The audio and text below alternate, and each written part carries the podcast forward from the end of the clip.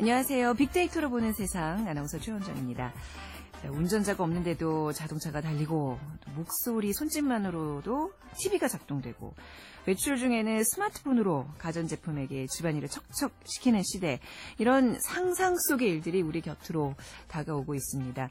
자, 우리 시간으로 오늘 미국 라스베이거스에서 개막한 세계 최대 가전 전시회 CES에서 공개된 스마트 가전의 진화된 모습 정말 대단한데요. 올해 CES의 핵심 주제 중 하나인 사물 인터넷을 활용한 스마트 홈 기술과 또 이번 행사에 처음으로 등장한 무인 항공기 드론, 3D 프린터 모두 관람객들의 눈길을 모으고 있습니다. 그리고 저희 프로그램에서 소개하고 있는 빅데이터까지 첨단 IT 기술의 혁신적인 발전이 앞으로 우리의 삶을 어떤 모습으로 변화시킬지 기대가 됩니다. 자, 오늘 빅데이터로 보는 세상에서는요, 화제 이슈들을 빅데이터로 분석해보는 핫클릭 이슈 설왕설래와 빅데이터 대중문화를 읽다 준비되어 있고요. 매주 월요일과 수요일에는 빅퀴즈가 마련됩니다. 오늘 많은 참여 부탁드리겠습니다. 자, 정답 문자, 축하 사연, 빅데이터 관련해서 궁금하신 점들, 또 빅데이터로 좀 이거 분석해보면 어떨까 하는 것들, 청취 소감, 저희 문자로 보내주시면 되는데요. 아, 휴대전화 문자 메시지는 지역번호 없이 샵 9730 짧은 글은 50원 긴 글은 100원의 정보 이용료가 부과됩니다.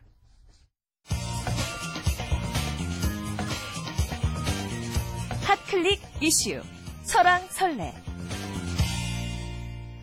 빅데이터로 보는 세상 핫클릭 이슈 설왕설래 스토리닷의 유승찬 대표 모셨습니다. 안녕하세요. 네, 안녕하세요. 네. 자, 검찰이 정윤혜 씨 문건 유출 사건 중간 수사 결과를 발표했어요. 네. 네. 네, 일단 문건에 대해서 공직기강 비서관실의 박관천 전 비서관이 만들어낸 이제 허위 문서라는 결론을 내렸는데, 글쎄요, 예, 뭐 SNS상으로 사람들이 믿는 뭐 분위기인가요? 어떤가요? 뭐 일단 좀 예. 뜨거워지고 있는데요. 예, 예. 예. 이 문건 유출 사건이 이제 세계일보 보도로 불거지기 시작을 했잖아요. 네. 근데 첫, 처음 굉장히 뜨거웠어요. 한 하루에 한 3만 건 이상 네. 언급량을 기록했었는데 뒤이어 바로 이제 조현아 땅콩회항 사건, 네. 그다음에 통합진보당 해산 판결 등 굵직한 사건이 이어지면서 지난해 말에는 2,500건까지 떨어졌었거든요. 어. 네. 그러다가 이제 검찰 수사 발표 지난 5일이죠. 검찰 수사 발표 이후에 아주 뜨거워지는 양상을 보이고 있어서 네. 1월 5일 하루만 약 만 건 정도의 언급량을 기록을 했어요. 네. 그 처음보다는 다소 약하지만 그래도 다시 뜨거워지고 있다. 네. 이렇게 볼 수 있고요. 뭐 말씀하신 것처럼 SNS 여론은 대체로 부정적입니다. 네. 즉 살아있는 권력에 대한 제대로 된 수사가 이루어질 것인가 음. 하는 것이 이제 관전 포인트였는데요. 네. 이 허위 문서라는 결론에 이어 이제 정윤혜 씨 어떤 국정농단이나 이른바 십상시 모임 네네. 이 같은 것이 다 이제 혐의 없, 혐의가 없거나 근거가 없는 것으로 그렇죠. 결론 내려진 셈인데요. 네. 어쨌거나 이 부실 수사라는 의혹을 벗기는 좀 어려울 것 같다. 그러니까요. 뭐 이렇게 네. 전망이 됩니다. 의혹이 더 커지는 게 아닌가 싶은 또 우려도 있고, 뭐 정치권 특히 이제 야권의 특검 요구도 굉장히 거세지고 있잖아요. 이런 전체 연관어 분포는 어떻게 나타나고 있나요? 일단 문건 유출 사건에 대한 검찰 수사 결과 발표 정- 전체 연관화 1위는 당연히 이제 정윤혜 씨였고요. 네. 그다음에 청와대 음, 이게 저- 청와대가 개, 개입한 네, 사건에 대한 수사가 제대로 이루- 이루어질 거냐 뭐 네. 이런 이제 언급들이 좀 많았던 거고요. 그리고 허위 네, 결과 그다음에 박근혜 대통령이 그 뒤를 이었습니다. 그리고 이 사건을 첫 보도한 세계일보가 6위에 올랐는데요. 이 허위 사- 허위 문건이다라는 검찰 발표 이후에도 네. 세계일보 고소고발 사건에 대한 수사는 계속된다는 음. 얘기가 이제 이 또 많이 퍼져 나갔습니다. 네, 이어 이제 조웅천 전 비서관, 그다음에 비선 의혹, 그다음에 국민 사건 등의 키워드가 이제 뒤를 이었는데요. 네, 인물 연관은 역시 뭐 정윤회, 박근혜, 조웅천, 박관천, 박지만 네. 등이 1, 위에서 5위를 차지했고요. 그, 뒤, 그 뒤를 이어서 그 김기춘 비서실장과 최태민, 박정희, 이명박 전 음. 대통령 등이 뒤를 이었습니다. 네. 관련 트윗들 좀, 좀 주목할 만한 내용들 어떤 게 있을까요? 일단 이 문건 유출에만 수사력을 집중하고 이 비선 국정농단에 대해서는 규명하지 않은 채 검찰 수사가 끝나가고 있다. 네, 뭐 이런 안타까움을 전하면서 여기에 이제 지난해 그 정윤혜 씨가 여유 있는 표정으로 수사 결과를 지켜보면 아실 거다라는 예. 사진이 아, 이- 있었어요. 그러니까 이것 네. 사진들도 많이 좀 네, 퍼져나갔고요. 네. 그 미소의 의미는 무엇일까? 뭐 네. 뭐다 알고 있었다는 네. 듯한 뭐 이런 네. 얘기들처럼 이렇게 퍼져나갔고 그 지난해 말 조사 결과 그 TNS 의뢰에서 이, 이 29, 30일 이틀간 전국 성인 1천 명을 대상으로 이 문건 내용은 사실이 아니며 청와대에 파견됐던 그 경찰이 개인적으로 벌인 일이라는 검찰, 검찰 수사 결과를 믿느냐라는 네. 이제 이 설문조사에서 신뢰하지 않는다는 응답이 65%였다는 네. 내용이 다시 이제 회자가 어, 되기 예, 예. 시작을 했습니다. 네. 그리고 또 정윤의 문건 보도가 허위 보도라는 검찰 발표에 세계일보 기자가 검찰 주장대로라면 보- 대통령 보고를 전제로 찌라시 문건을 만든 건데 네. 검찰은 왜 이를 묵인한 청와대에 대해서 말이 없나? 음. 라고 청와대를 직접 겨냥한 이런 트윗들도 눈에 띄었습니다. 그렇군요. 문체부 직원에 대해서 이제 나쁜 사람 얘기 이것도 수사 발표에서 거의 빠져 있죠. 예. 그렇죠. 또 이제 이 문건이 모두 대통령 기록물이라는 검찰의 발표도 사실 청와대에게 굉장히 부담이 되는 어떻게 보면 부메랑이도 될 수 있다는 그런 지적도 나오고 예, 있겠네요. 요즘 이제 이런 지적들이 많이 예, 나오고 예. 있어요. 그리고 문체부 직원에 대한 나쁜 사람 얘기는 이른바 비선 실세의 권력 개입 네. 의혹을 규명하는 굉장히 중요한, 중요한 단초였지 네, 그렇죠. 않습니까? 네, 네. 네. 그래서 조민혜 씨 딸이 어떤 승마와 관련해 의혹이 일었던 그 문체부 직원에 네. 대한 수사는 제, 대로 이루어지지 않았다는 음. 지적이 이제 SNS상에서 많이 퍼져나갔고요. 한 사용자는 문체부 장관이 확인해준 대통령의 나쁜 사람 발언은 어찌된 것이며 네. 연락 끊었다던 정윤혜 씨가 이재만 비서관에게 전화한 사실은 어떻게 어, 된 것이며 그렇네요. 그것도 안 밝혀졌네요. 네, 그리고 네. 최경희 유언장에 나온 민정수석실의 회의 의혹은 또 무엇이냐? 네네. 검사들은 안 궁금한 것인가? 라고 이제 이런 사실들은 안 궁금한 것인가? 라고 네. 이제 꼬집었고요. 또 박관천 전 비서관이 작성한 문건이 대통령 기록물이라는 검찰의 해석을 둘러싸고 또 논란이 네네. 있습니다. 네, 그리고 이번 재판이 어떤 최, 최대 쟁점이 될 것 같아요. 음, 재판 네. 과정에서. 네. 왜냐하면 관례적으로 청와대 민정수석실에서 생산한 각종 첩보나 보고서, 동향 문건 등은 대통령 기록물로 간주하지 않고 파기하는 게 기존 관례거든요. 네. 그 이명박 전 대통령 때도 다 파기를 예. 했고요. 그럼 이 파기한 것은 대통령 기록물을 훼손한 게 되지 않습니까? 그렇네요. 네. 그래서 아마 이, 예. 이것을 대통령 기록물로 만약에 간주하게 되면 네. 여기서 파생되는 엄청난 문제들이 어. 뒤따라올 것으로 이렇게 예상이 네, 됩니다. 이런 의혹들이 꼬리에 꼬리를 물고 해서 뭐 앞으로도 또 이제 어떤 이슈들이 나올 때마다 좀 짚어주시고요. 네네. 세월호 배부상 특별법 어제 이제 여야 합의로 극적 타결을 이뤘잖아요. 네네, 그렇습니다. 아 네. 여론이 조금씩 또 달아오르고 있나요? 아, 네, 세월호 참사가 일어난 지 무려 이제 265일 만에 그 여야가 네. 이 세월호 배보상 특별법에 전격 합의를 했어요. 그러니까 어제 일어난 일이어서 네. 어제는 이렇게 뭐 많은 문서들이 올라오진 않았어요. 그- 근데 세부 내용을 둘러싼 이제 논란은 이전에 세월호 특별법 제정 과정에서 이미 나오지 않았습니까? 그때도 네. 굉장히 뜨거운 논란이 있었는데요. 세월호 이 관련해서 3일간 한 2만 5천 건 정도 언급량이 있었어요. 이거는 해가 바뀌면서 관심도가 굉장히 크게 떨어졌습니다. 그러니까 사실 이 지난해와 올해 세월호 언급량은 네. 그뭐 급격히 떨어졌다 이렇게 볼 수 있어요. 그러니까 가령 세월호 그 참사가 일어난 다음 날이죠. 4월 17일 하루 언급량만 약 38만 건. 네. 지금 빅데이터를 관측한 이래 최대 규모. 그런가요? 였고 네. 하긴 그때는 모든 국민의 관심사였잖아요. 그리고 네네. 어떤 이슈가 이렇게 오랫동안 아. 지속된 것도 거의 네. 처음이었고요. 네네. 네, 그런 것에 비하면 좀 뭐 격세지감이라고 할 만큼 네. 관심도는 좀 많이 떨어졌다 이렇게 네, 볼수 있겠습니다. 네, 이런 관심이 좀 꾸준했으면 좋겠는데 말이죠. 그 빅데이터 상에서 쟁점이 될 만한 내용 어떤 게 있을까요? 일단 어, 이 이번 배보상 특별법에서 쟁점이 됐던 게 이제 4.16 재단에 대한 그 국고, 지원 문제였는데요. 그래서 여기는 재단 설립 후 5년간 국가가 출연하고 지원할 수 있도록 법률이 제정됐고요. 5년이 지난 뒤에도 민법에 따라 국가가 지원할 수 있도록 했습니다. 그래서 네. 실질적인 국가 지원 규정을 좀 만들었고요. 그리고 세월호 참사 피해자들에 대한 국가 배상금이 음. 뭐 1인당 한 3, 4억 정도로 책정될 것이다. 뭐 이런 네. 전망이 좀 나오고 있고 이런 것들이 이제 얘기가 좀 되고 있어요. 이와 더불어 위로 지원금이 추가로 지급 지급될 수 있다. 뭐 이런 얘기가 있고 이- 그리고 가장 화제 그러니까 논란이 될 만한 내용이 단원고 2학년생들 있죠. 네. 그 세월호 특별법으로 제대로 수업도 못 받고 했던 그렇죠. 네네. 그 2학년생들에 대한 대입 그 정원의 특별 전형. 전형이 네네. 이제 여야 합- 합의로 아, 이번에 네. 통과가 됐어요. 포함이 됐어요. 네. 그래서 이 문제는 좀 민감한 문제 아니겠습니까? 이게 그렇죠. 같이 네. 입시를 준비하는. 수험생들이나 네. 특히 이제 SNS에서 네. 이, 분들이 말이 많잖아요. 음. 그래서 이, 이 특별 전형을 둘러싼 논란이 음. 이번 배보상 특별법 중에서는 가장 뜨겁게 네. 일지 않을까 뭐 이렇게 전망이 됩니다. 네. 연관어에서도 이제 뭐 보상 같은 말들이 많이 올라오기 이제 시작했나요? 보상이라는 말이 네. 이제 거의 없었는데 네. 특별법이 제정된 날 10년간의 1위는 역시 이제 참사였고 세월호 참사 뭐 이런 거였죠. 네. 2위가 보상이었습니다. 그래서 네.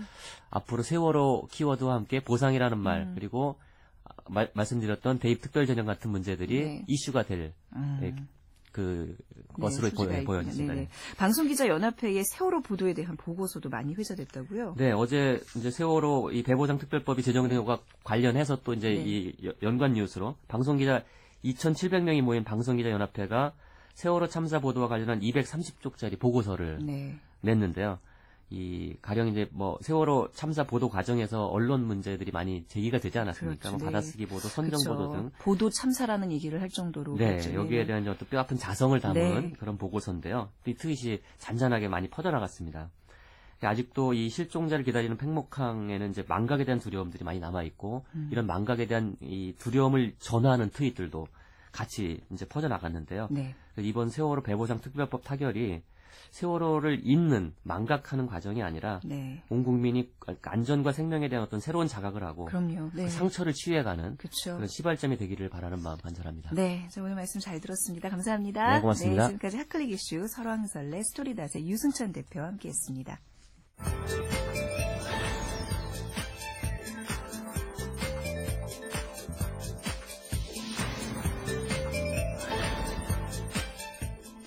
매주 월요일과 수요일에 저희가 빅퀴즈 보내드리고 있는데요.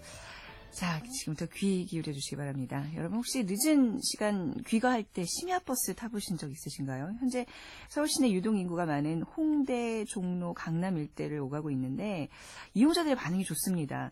2013년 4월 어, 서울 시내 두 개의 노선으로 시범 운행을 시작해서 그해 9월부터 이제 아홉 개 노선으로 확대 운영되고 있습니다.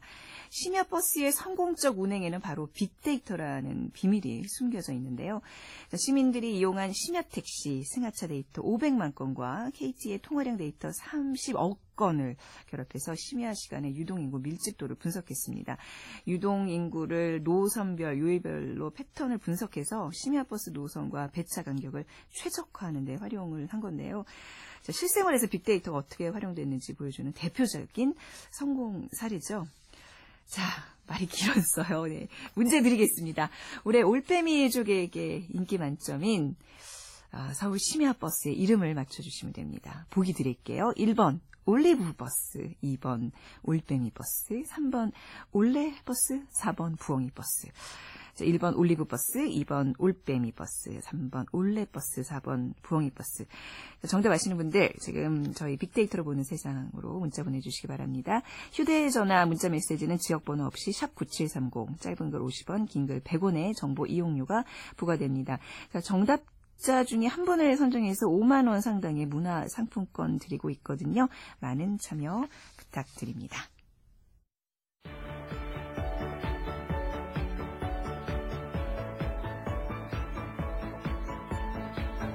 빅데이터 대중문화를 읽다.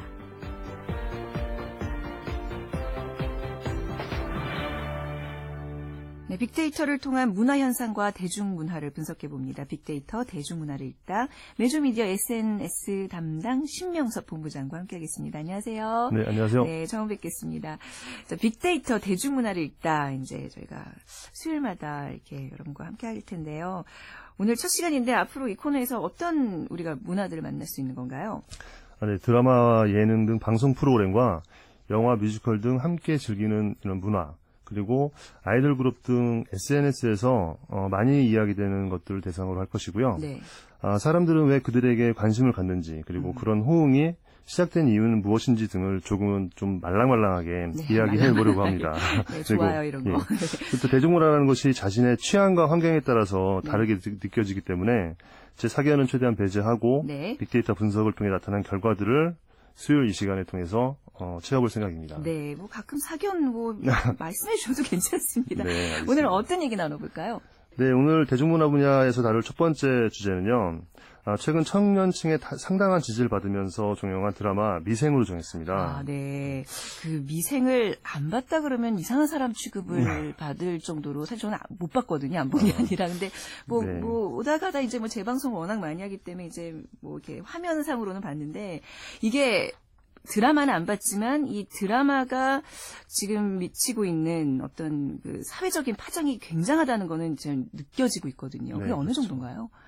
어, 뭐, 일단 미생이란 용어 자체가 완전, 완전하지 않은 어떤 인생이라는 네. 것도 의미하기도 하고, 그 드라마에서 주인공으로 나왔던 계약, 그 계약직 장그래가 또 계약직이라는 것이 비정규직과, 비정규직과 또 연결되면서, 아, 드라마 끝난 지금은 더 이슈가 확산되고 있는 상황이라고 볼 수 있습니다. 네. 뭐 최근 뭐 또 비정규직 어, 그렇죠. 법안도 네. 장거리법이라고 말할 정도로 네. 예, 이슈가 되고 있는 상황입니다. 네. 이게 사실 웹툰 서비스에서 이제 시작이 된 거잖아요. 네네. 네네. 그 얘기 좀 해주시죠. 네.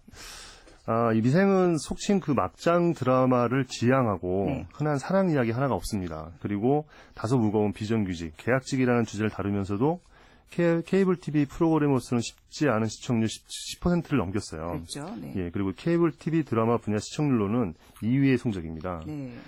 아, 미생은 방송 전에 이미 다음 카카오를 통해서 무료 웹툰으로 서비스가 되었고 누적 조회수 10억을 넘었다는 기사도 있었습니다. 네.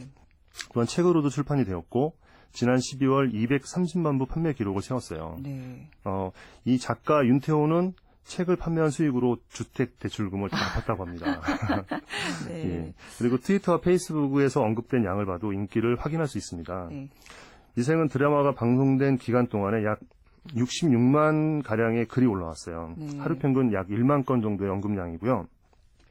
또한 방송이 끝난 이후 지금도 하루에 약 한 9천 건 정도의 글이 올라오고 있습니다. 네, 이 정도면 뭐저 약간 가늠이 안 되는데 굉장한 양인가 네네. 볼수 있나요? 네. 예, 그 최근 네. 그한 40%의 시청률을 기록하면서 네. 그 네. 인기리에 방송 중인 드라마 가족끼리 웨이에 같은 음. 경우 하루 평균 약 470건 정도의 글이 올라오고 있으니 네. 어, 상당한 양이라고 볼수 있습니다. 이게 이제 저희 KBS 프로그램과 이렇게 비교하니까 좀 마음은 아프지만 네. 아무튼 이게 많이 회자가 되고 있다는 거. 뭐 그 미생의 위력을 보여주는 수치인 것 같은데, 어 아무래도 이런 기록들을 남길 수 있, 었던 거는 그 불안하고 고단한 직장인들의 애환 또 네. 비정규적이라는 사회적 이슈를 다뤘기 때문이 아닌가 싶어요. 그 등장 인물 한 한 명한 명이 또 우리 주변에서 만날 수 있는 굉장히 음, 친근한 네 죄송합니다 친근한 인물들이잖아요. 자, 네. 이 직장인들의 유형을 좀 빅데이터로 분석을 해보겠습니다. 가장 인기 있었던 주인공은 누구라고 할 수 있을까요?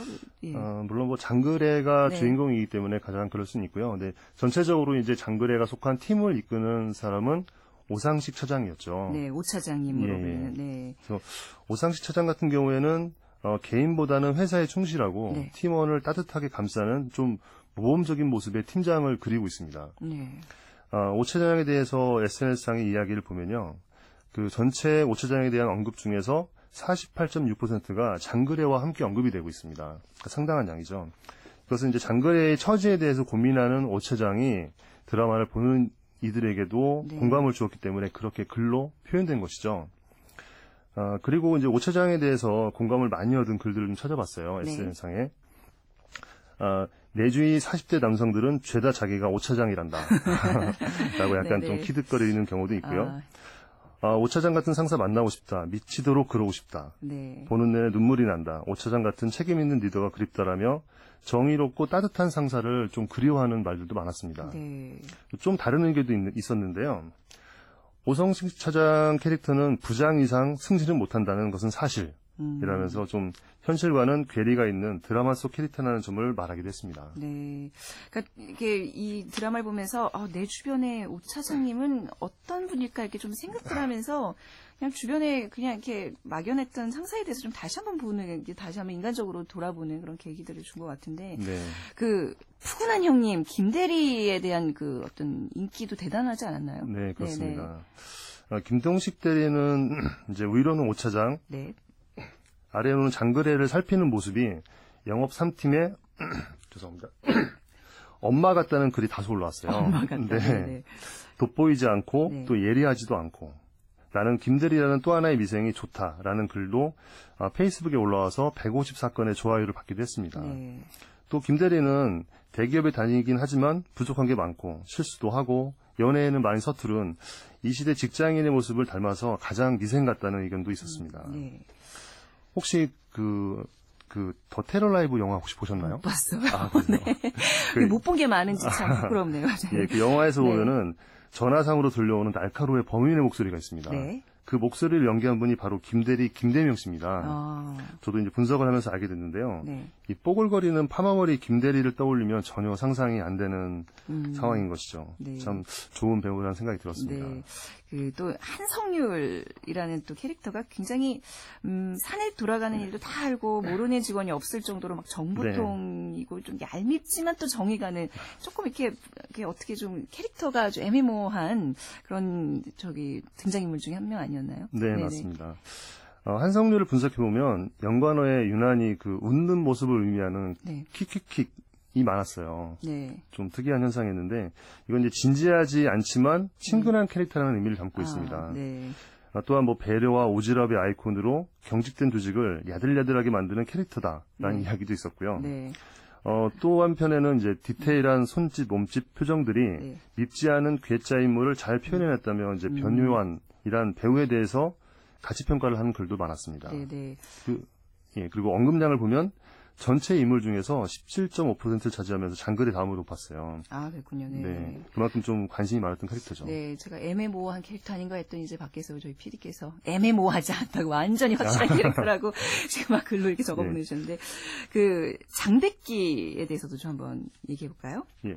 장백기는 어찌 네. 보면은 정말 완벽한 스펙 그리고 네. 또 훌륭한 외모로 충분히 다른 경쟁자들을 압도할 수 있어요. 네, 하지만 이상하게 상대가 되지 않을 것 같은 음. 주인공 장글에 대해서 열등감을 보입니다. 네, 그래서 이걸 이제 SNS 분석을 통해서 나타난 연관어들을 종합해 보면 완벽하고 끌리는 캐릭터라는 굉장히 좋은 느낌이 있습니다. 또 반면에 편견과 욕망 등이 스스로를 아프게 한다라는 음. 이중적인 모습이 있는 어떤 캐릭터라고 볼 수 있습니다. 네, 장백기 같은 경우에는 여성의 언급 비중이 다소 높습니다.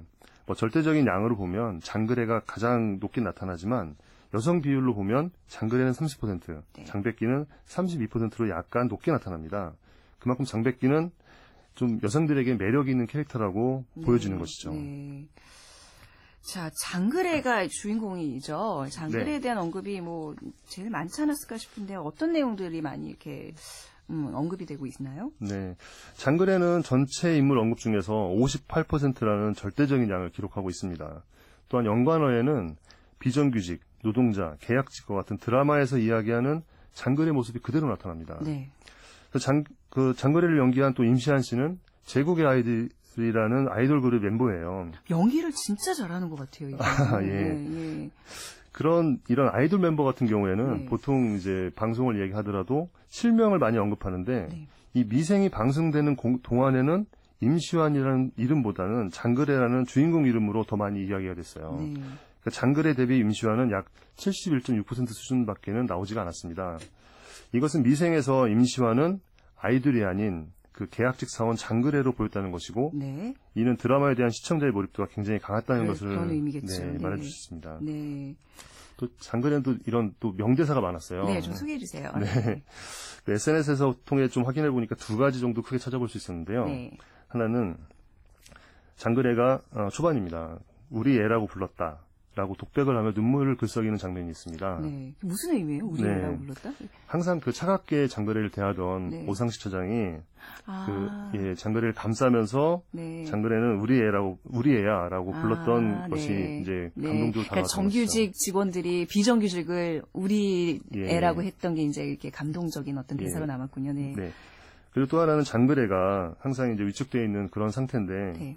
어머니가 어, 명절날 친척들한테 자기 자랑하는 것을 들은 후이 되뇌이는 장면이 있었습니다. 네. 그때 잊지 말자. 나는 어머니의 자부심이다. 음. 모자라고 부족한 자식이 아니다. 네. 라고 했던 말이 있습니다.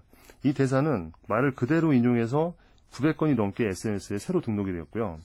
페이스북 모 페이지에 올라온 글은 좋아요 4,225개, 댓글 75, 공유가 238번 되는 아주 많은 울림을 준 대사로 기록되어 있습니다. 네.